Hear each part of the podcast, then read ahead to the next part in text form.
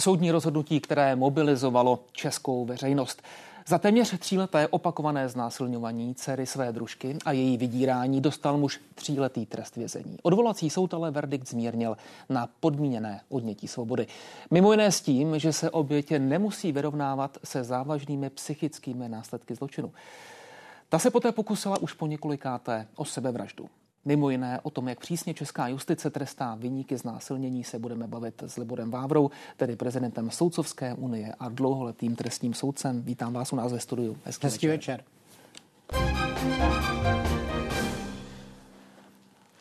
Pane doktore, pro velkou část české veřejnosti byl ten výrok Brněnského okresního soudu šokem. Co pro vás? tak nešlo přehlédnout zejména tu mediální odezvu, která nastala a bohužel stále jsme v té situaci, že vlastně nevíme, eh, co k té změně eh, odvolací soud vedlo. Eh, přestože vlastně odvolací soud musel ty základní důvody říct v tom veřejném zasedání, hmm. to znamená, soudci byli shodnuti na základních důvodech změny výše a zejména druhu, teda trestu, hmm. tak přesto doteďka vlastně jsme se nedověděli alespoň ty nosné důvody. Což si myslím, že trošku chyba je. To není vina vedení soudu nebo tiskové mluvčí. To musí ten Senát připravit, tu tiskovou zprávu nebo nějaké stručné schrnutí. Pardon, Nemusí čekat... Je nutná tisková zpráva? Nemůže no, jako brání něco soudce, aby předstoupil před novináře a řekl, ne, proč ne, takhle rozhodl? Tak to je samozřejmě úplně ideální varianta. Já rád poukazuju na kolegu Šota v kauze Čapí hnízdo, kde nakonec sice jeho rozhodnutí jeho Senátu eh, neobstálo v očích vrchního soudu, ale tím, hmm. že přes hodinu trpělivě novinářům vysvětloval, proč rozhodli, jak rozhodli, tak myslím, že veřejnost přijala to rozhodnutí podstatně klidněji, než kdyby prostě zavřel dveře jednací síně a, a mlčel. A tady vlastně ten odvolací soud je v podobné situaci v tom, že on veřejně musel tam v té jednací síni hmm. udůvodnit důvody, které ho k tomu rozhodnutí vedly, čili už nemusí teď mlčet. On to může zopakovat kdykoliv jindy. Ale chápu, že eh, taková tisková konference je poměrně pro soudce dost speciální disciplína, ale proto mluvím třeba o té tiskové zprávě, která by alespoň ty základní argumenty uvedla.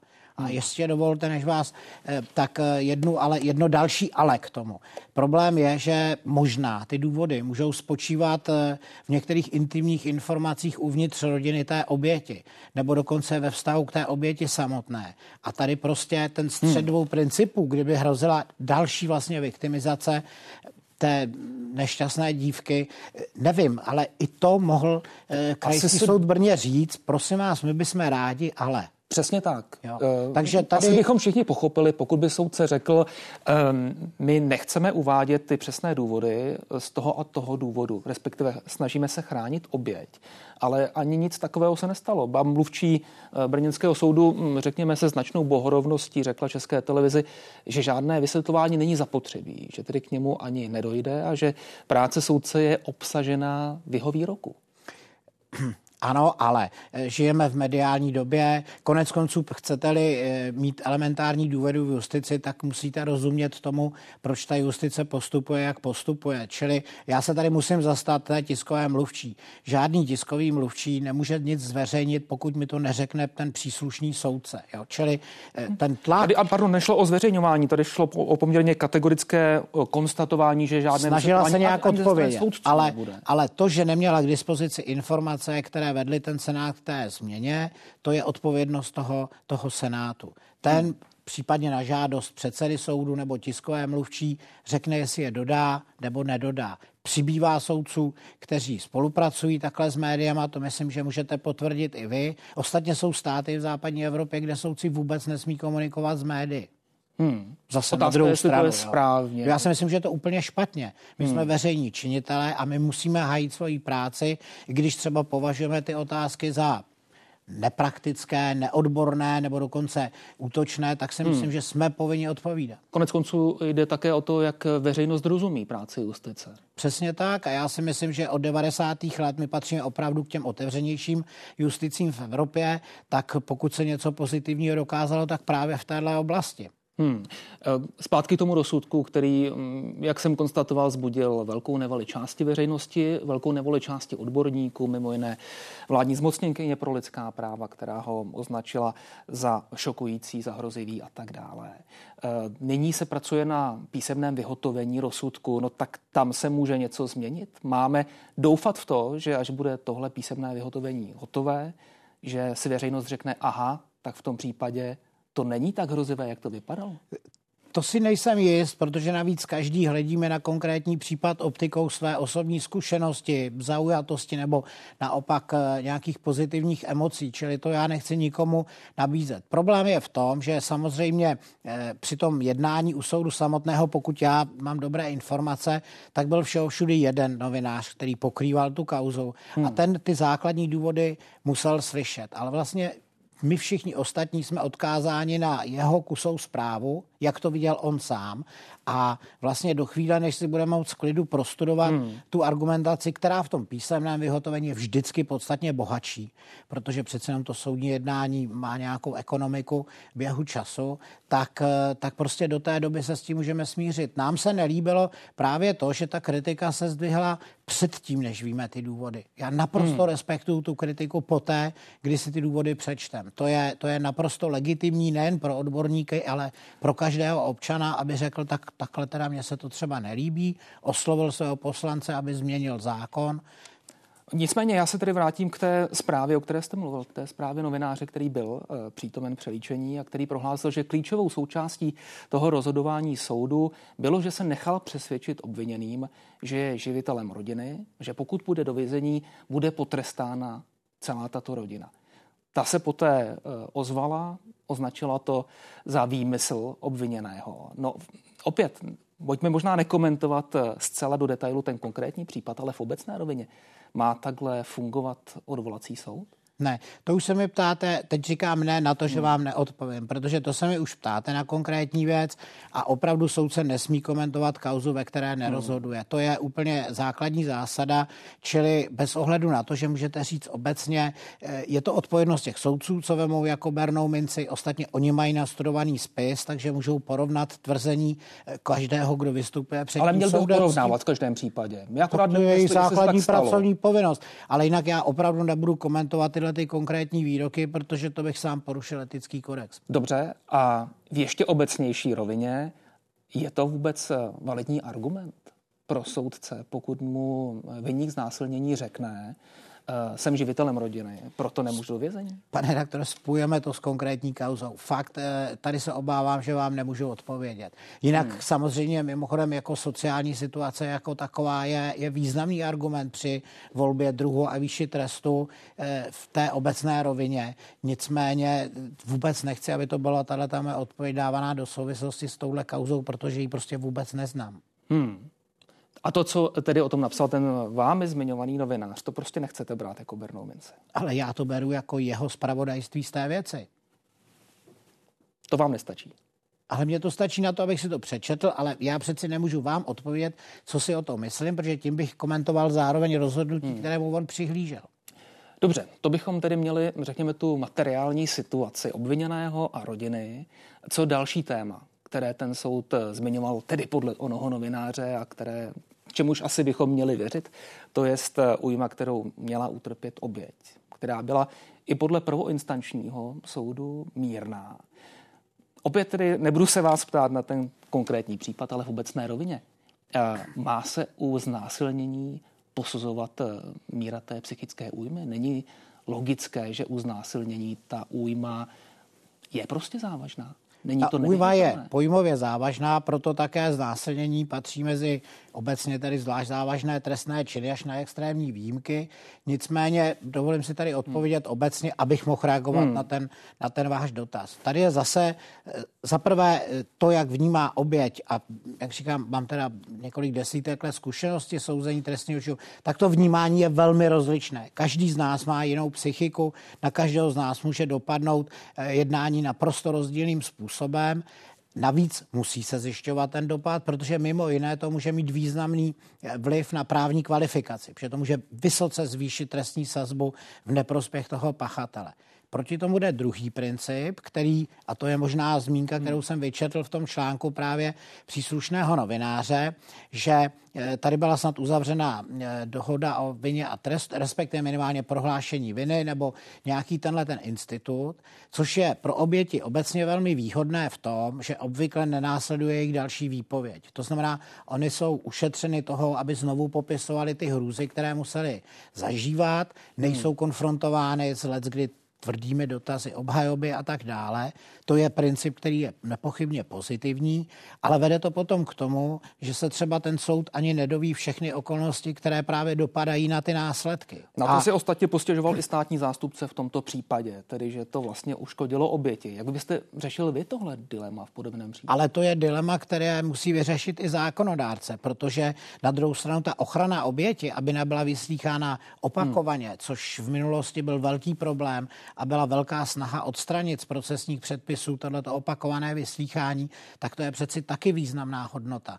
Tady je hmm. evidentní, že skutečně budeme muset nad tím eh, přemýšlet od nevládních organizací až po odborníky na legislativu, jak prostě tuhle tu situaci vyřešit, protože pak, když tam jsou ty závažné následky, tak ale ty se musí dokázat, protože pak se přičítají k tíži pachateli a mají vliv na jeho trest. To nemůžeme říct jenom bez dalšího, že to prohlásí ta oběť, tak eh, to je prostě dva principy, které v tuhle chvíli podle mě stojí proti sobě a možná poškodili tu kauzu, já nevím. To je jenom hmm. z tého střípku, co psal ten novinář, tak z toho usuzuju. A co s tou kauzou bude dál, protože se o ní zajímá ministerstvo spravedlnosti, stejně tak jako státní zastupitelství. Ale jestli se nemýlím, oni, eh, nechci říct, že mají svázané ruce, ale jejich pole působnosti k tomu, aby ji vrátili znovu do hry, je dosti omezená.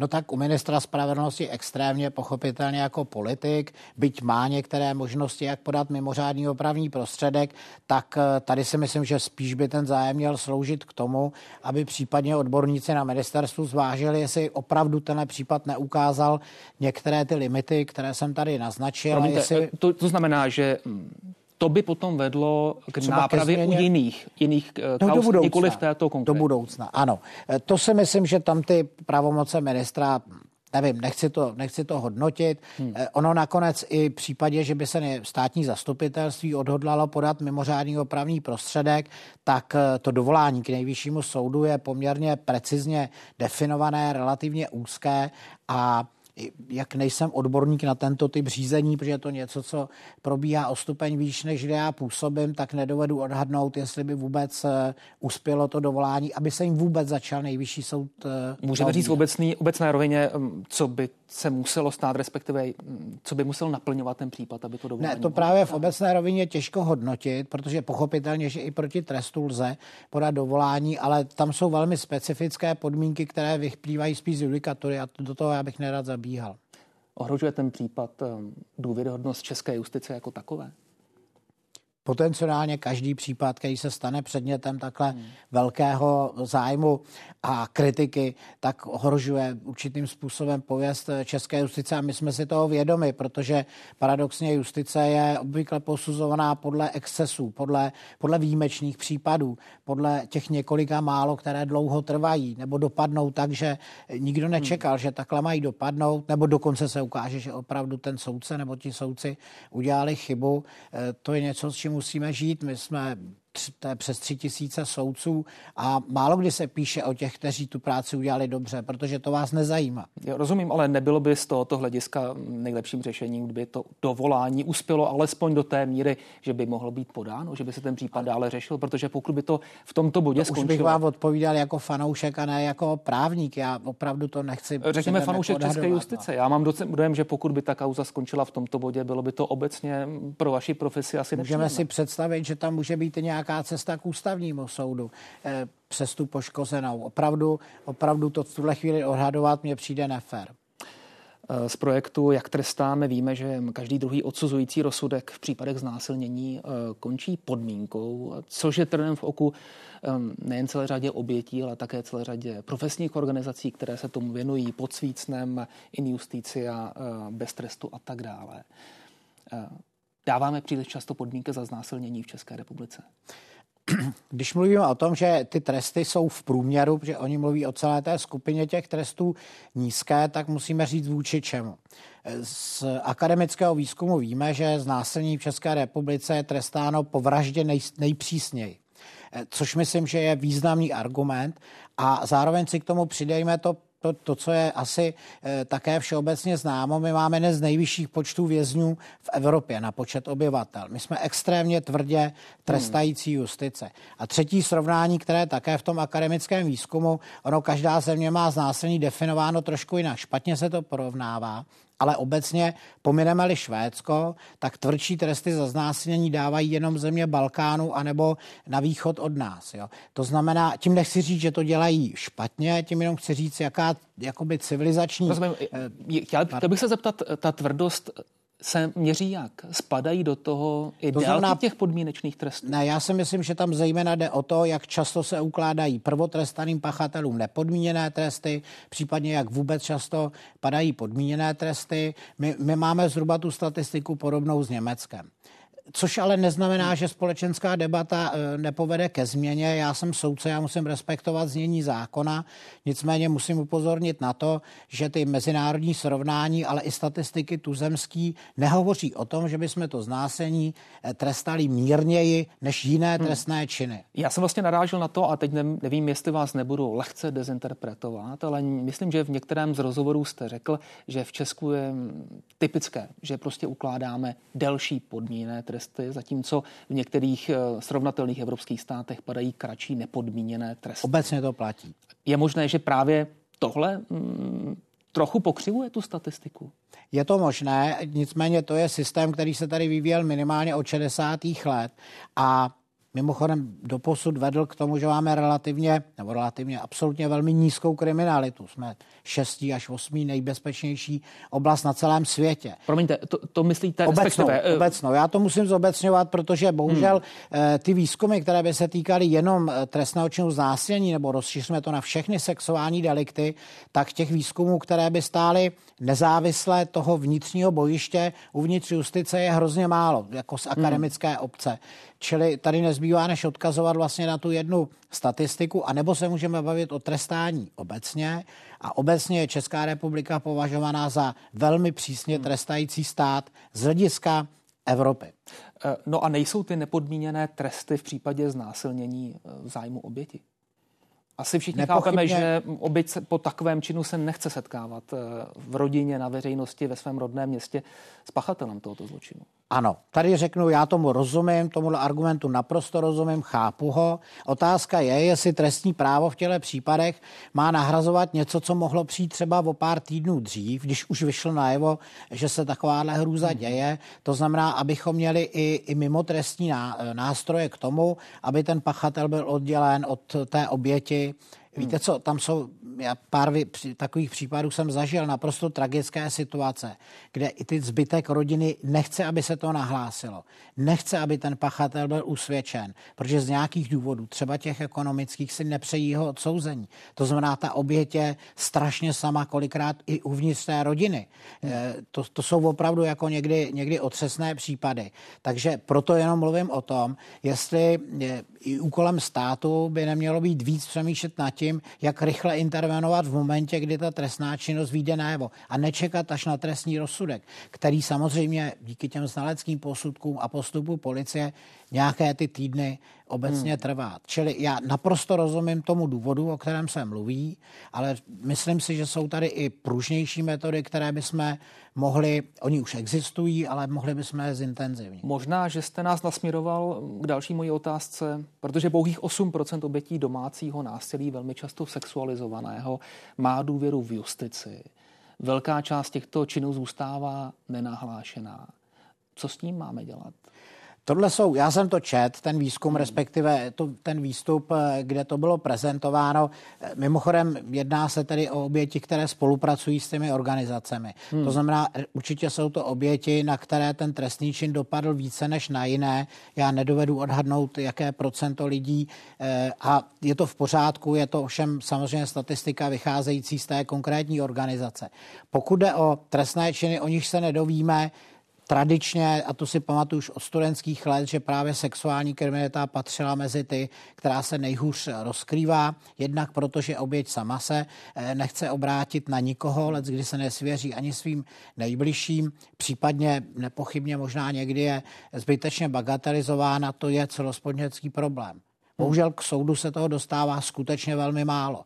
A může k tomu přispívat eh, právě i ten český systém nebo specifikum pokud to tak mohu říct, že padá hodně těch podmínečných trestů, to je um, oběť uh, s vědomím toho se prostě odhodlá, respektive neodhodlá ten čin ohlásit. Ale my jsme mluvili o tom, že ten případný nepodmíněný trest může mít velmi pozitivní význam pro oběť, která žije s tím pachatelem ve společné domácnosti. Ale to přeci eh, nejsou všechny trestné činy sexuální. Já dokonce neodhadnou, kolik jich bude, troufl bych si dokonce, že jich možná je menšina, byť jsou to většinou ty nejzávažnější zejména pro tu oběť, hmm. jsou, jsou nejcitlivější. Takže v tomhle směru já si myslím, že to asi nemusí tak platit. Jak často se trestní soudce setká s případem znásilnění? Já už jsem naznačil, že eh, proto se tak obtížně také ty data, ta data schromažďují, protože opravdu trestný čin znásilnění my máme 86 okresních soudů, 8 krajských, některé z těch soudů mají pobočky a všude jsou trestní soudci.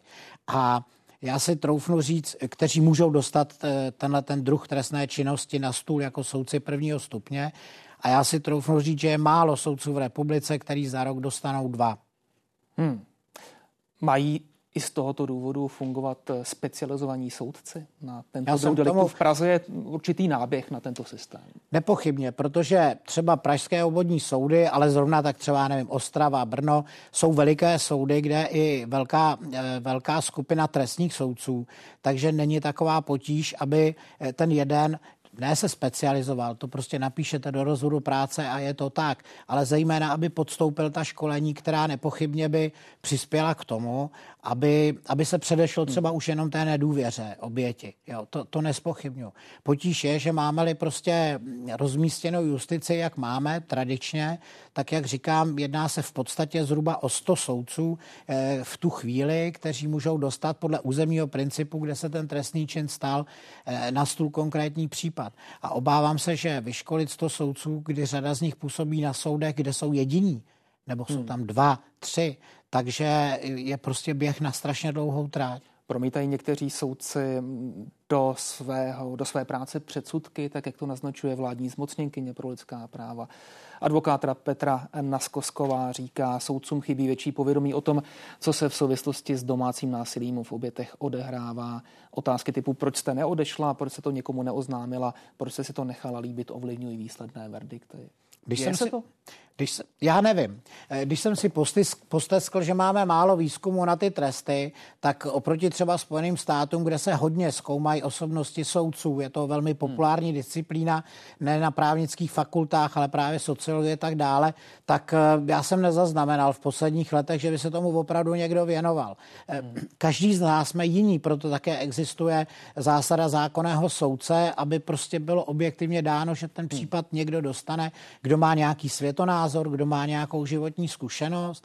Eh, možná by byla zajímavý i genderový pohled na věc, protože jsem slyšel eh, v řadě případů takovou tezi, která pro mě je překvapivá, ale moje životní zkušenost ji potvrzuje, že paradoxně naopak eh, ženy soudkyně bývají smířlivější vůči pachatelům sexuálních deliktů než muži. Taky už jsme o tom jednou mluvili s Lucí Hrdou, významnou advokátkou hmm. v této oblasti, ale prostě to jsou, to jsou nahodilé poznatky. Nikdo se tomu nevěnuje eh, široce, čili to je názor. Že jo? Práce soudních znalců tentokrát z oboru psychologie a psychiatrie je podstatnou součástí toho brněnského procesu. Opět eh, tedy se vyhnu toho, abychom mluvili konkrétně o jejich poznáních. Ale no, obecně za to v české justici práce znalců je to problém. Je to velký problém. Z hlediska toho, jak jsou honorováni, jaký je jejich nedostatek a jak je jejich práce kontrolována? Odpověděl jste si sám. Dokonce to třetí vůbec nepovažuji za tak velký problém jako to, že v důsledku mnohaleté jako nízké úrovně odměn znalců a dneska docela významnému zpřísnění zákona o znalcích a tlumočnících dokonce řada kvalitních dlouholetých znalců ukončila svoji činnost, odmítají tu práci dělat. Obecně, když to čteme, tak psychologů, psychiatrů, kteří jsou ochotni se věnovat těmhle terénním věcem, je vůbec v České republice nedostatek. A navíc ještě, kteří jsou ochotni to dělat jako soudní znalci. To znamená, prodlužuje to trestní řízení a pokud klesá zájem o tu práci, tak se můžeme obávat, že třeba ne úplně každý znalec je ten nejlepší v tom svém oboru. Hmm. Redefinice znásilnění, to je aktuální téma. Vláda eh, tuto redefinici schválila v podstatě před několika dny. Eh, ve zkratce řečeno z toho vypadl ten akt násilí. Eh, za znásilnění je považován akt, kterému předcházela nějaká forma nevole, formální, verbální, neverbální a tak dále. Posunuje nás to někam? Ano, akorát, že mimochodem já si myslím, že ta definice bude takhle přijata, tak nepřinese významnou změnu, protože když se podíváte na judikaturu nejvyššího soudu v posledních pěti, osmi letech, tak ten významným způsobem rozšiřoval eh, ty způsoby, kterým vlastně to násilí bylo nahrazeno nějakým jiným tlakem nebo zneužití bezbranosti eh, konkrétní oběti. Jo. Takže hmm. já si myslím, že dokonce můžeme pochybovat o tom, jestli je to tak nezbytně potřeba. Ale respektu, to je politická dohoda, čili pak, když to parlament přijme. Nicméně já si tedy neodpustím jedno povzdechnutí. My už jsme znásilnění trošku zjemnili jako úpravou někde v roce 2001, kdy tam přibyla jednání, která původně nebyla součástí trestného činu znásilnění, ale skrývala se v jiném paragrafu. A tehdy akademici varovali před tím, že tím, že vlastně do znásilnění my vnímáme na znásilnění slovně jako násilí, kdy se prostě překoná skutečně násilím nebo něčím srovnatelným odpor oběti, že když se tam dostávají i jednání, která mají mírnější charakter, takže to nakonec povede k devalvaci trestání znásilnění. To byly akademické úvahy v té době a my jsme nikdy neudělali analýzu, jestli se to stalo nebo ne. To opět nikdo neodpracoval a vlastně pokračujeme nějakým vývojem v té redefinici. Ano, z hlediska toho, že chceme chránit ty oběti, nicméně já bych čekal, že nejprve uděláme analýzu, jak se změnilo to trestání před a po té předchozí změně trestního zákonníku. Právě teď probíhá před ministerstvem spravedlnosti demonstrace s názvem Světlo pro oběti znásilnění právě v reakci na ten brněnský hmm. rozsudek. Budou se i účastnit i politice. Je to podle vás v tuto chvíli na místě? tak eh, žijeme v právním státě, konec konců demonstrace si myslím, že je významné právo a naprosto chápu, že pokud je o oběti jakéhokoliv násilí, tak to je něco, co je hodno demonstrovat nebo vůbec projevovat svoji sounáležitost vůči těm lidem. Eh, pokud je o politiky, tak jejich přednostním úkolem je, pokud tedy je takováhle náhlada obyvatelstva, aby to přetavili případně nějaké kvalitnější právní předpisy. Libor Vávra, prezident Soudcovské unie, byl naším hostem. Moc děkujeme. Hezký večer. A rozsudku eh, v případu znásilnění nevlastní dcery odčímem se budou věnovat i večerní události, komentáře, právní, společenské i psychologické aspekty. Probereme se dvěma poslankyněmi, Barborou Urbanovou z Hnutí stan a Tatianou Malavou z ANO ve 22 hodin na ČT24. Ale teď už začínají události. Přeji hezký večer.